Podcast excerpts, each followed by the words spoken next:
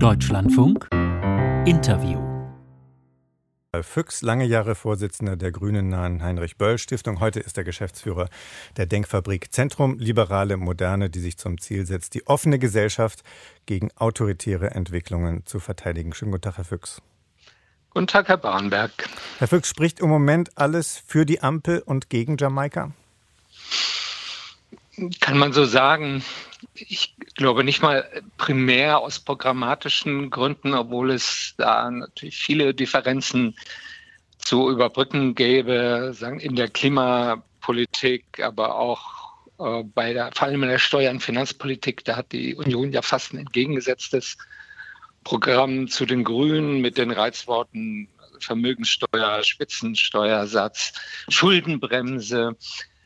Aber ich glaube, entscheidend ist, dass mit der Bundestagswahl doch die politische Großwetterlage gekippt ist und man aus dieser Wahl keinen Regierungsauftrag für die Union sagen, ableiten kann.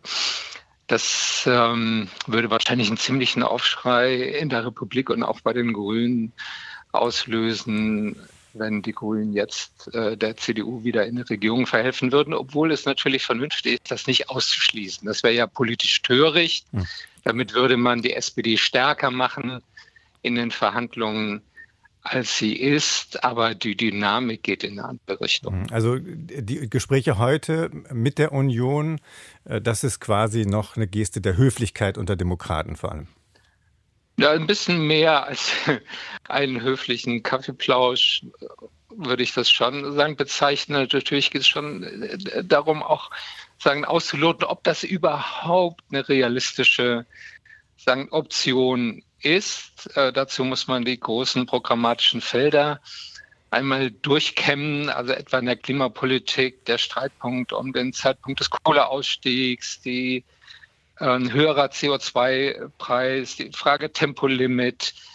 Ähm, in der Asyl- und Flüchtlingspolitik, Jürgen Trittin hat das ja gerade schon zitiert, wollen die Grünen erleichterte Einbürgerung, doppelte Staatsbürgerschaft, alles Themen, mit denen sich die Union äh, schwer tut. Das macht schon Sinn, das nochmal durchzubuchstabieren. Ich meine, ich hatte eigentlich immer schwarz-grün vielleicht noch vor einem halben Jahr für eine vielversprechende Kombination gehalten, ja. wegen des Brückenschlags. Genau, da wollte ich, da wollte ich gerade großen da unterschiedlichen gesellschaftlichen Ja, da wollte ich gerade mit Ihnen drüber sprechen. Das war ja vor noch nicht allzu langer Zeit. War doch Jamaika eigentlich auch und gerade für führende Grüne, wenn ich das richtig wahrgenommen habe, so etwas wie eine attraktive Vorstellung. Was ist jetzt denn anders, mal abgesehen von, der, äh, von den programmatischen Gegensätzen, von denen Sie ja schon einige aufgezählt haben? Ja, für die Grünen ist die Hürde zu Jamaika natürlich höher als zur Ampel. Das ist ja spiegelbildlich zur FDP. Ja, für die ist der Schritt in die, in die Ampel, sondern der Schritt in ein anderes politisches Lager. Und ähm, deshalb ähm, sollte man tunlichst nicht versuchen, die FDP in Ampelverhandlungen sagen, klein zu kochen. Ähm, aber die Grünen haben ja vor vier Jahren schon über eine Jamaika-Koalition äh, verhandelt und äh, durchaus mit dem Willen, das äh, zum Erfolg zu führen.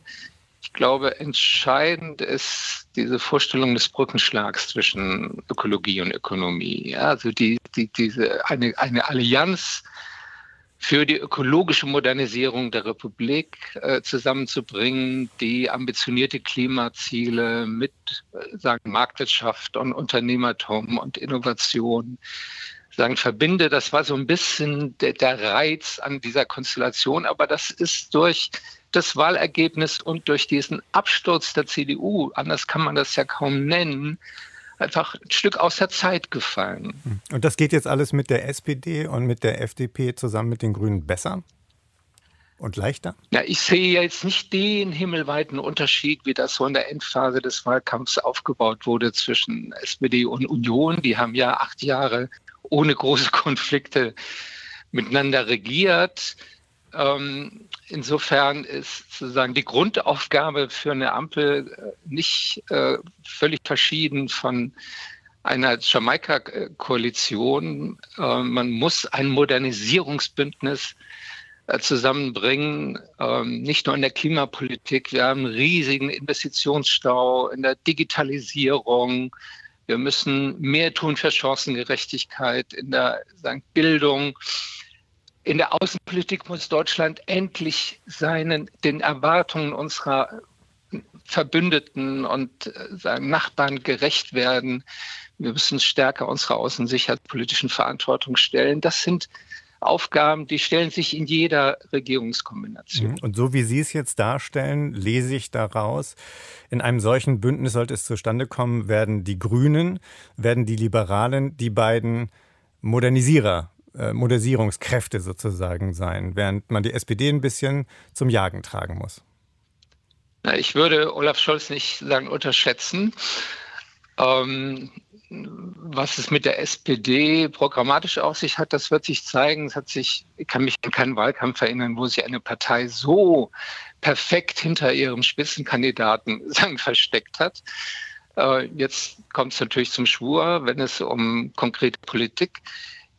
Aber es stimmt schon, Grüne und sagen FDP stehen doch stärker für eine Veränderung des Status quo, nicht für eine Fortschreibung. Sie wurden nicht umsonst vor allem für eine junge Generation gewählt und mehr Ökologie wagen und mehr Liberalität wagen, das wäre ein super Leitlinie für diese neue Koalition. Auch danach wollte ich gerade fragen, weil viele ja jetzt sagen, ähm, das soll nicht, das darf nicht die Summe von Einzelteilen sein, das muss mehr sein. Es braucht eine Idee, ein Narrativ, wird gesagt, eine neue Erzählung. Ähm, sagen Sie noch mal etwas genauer, wie könnte diese Erzählung lauten? Also ich glaube, dass entscheidend ähm, darauf ankommt, einen gemeinsamen Nenner in der Klimapolitik zu finden, in einer Kombination zwischen ambitionierten Zielen und äh, minus äh, 60 Prozent CO2-Emissionen bis 2030. Das ist schon ein sehr anspruchsvolles Vorhaben. Das muss jetzt umgesetzt werden in konkrete Politik und zwar so, dass wir nicht eine möglichst kleinteilige äh, dirigistische Lenkung von Produktion und Konsum haben mit immer mehr Geboten und Verboten, sondern so, dass wir eine marktwirtschaftliche Dynamik für ökologische Innovation freisetzen. Gleichzeitig braucht es doch ein, ein, offensives öffentliches Investitionsprogramm für die Modernisierung unserer Infrastruktur, für Forschung und Entwicklung in dann Bildung. Und dann ist die entscheidende Frage, wie wird das finanziert? Ich glaube, dass über die Steuer- und Haushaltspolitik und die Frage der Flexibilisierung der Schuldenbremse, das wird ein entscheidender Punkt werden, auf den sich die, die Partner in Koalitionsverhandlungen verständigen müssen.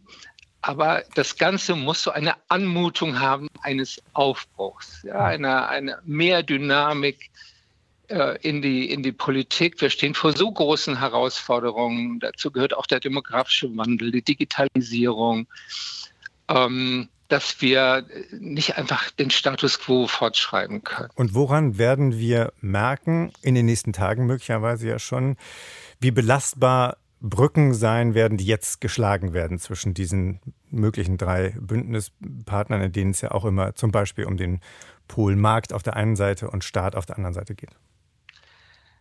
Ja, die Probe auf den Pudding kommt natürlich beim Regieren selber. Also in der wenn es darum geht, die Vereinbarungen in Politik äh, zu übersetzen.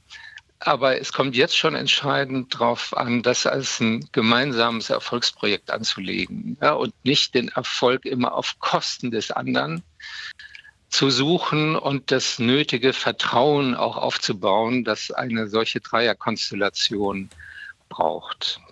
Und das halten Sie, wenn Sie sich die handelnden Personen jetzt mal vor Augen führen, das halten Sie für machbar? Na, bei Grünen und FDP gibt es einen großen Willen zu regieren. Das ist ganz klar. Ja, die, die Grünen wollen endlich aus der Opposition in die Gestaltung. Und bei der FDP äh, ist sicher klar, dass man sich nicht leisten kann, wieder vom Verhandlungstisch aufzustehen und die Koalition scheitern zu lassen. Und äh, die SPD will natürlich diese historische Chance nutzen, mal wieder den Kanzler zu stellen. Insofern gibt es da, glaube ich, viel positive Energie in den Verhandlungen. Ralf Füchs, heute Mittag hier live am Deutschlandfunk. Der Geschäftsführer der Denkfabrik Zentrum Liberale Moderne. Danke für Ihre Zeit und danke für das Gespräch. Gerne.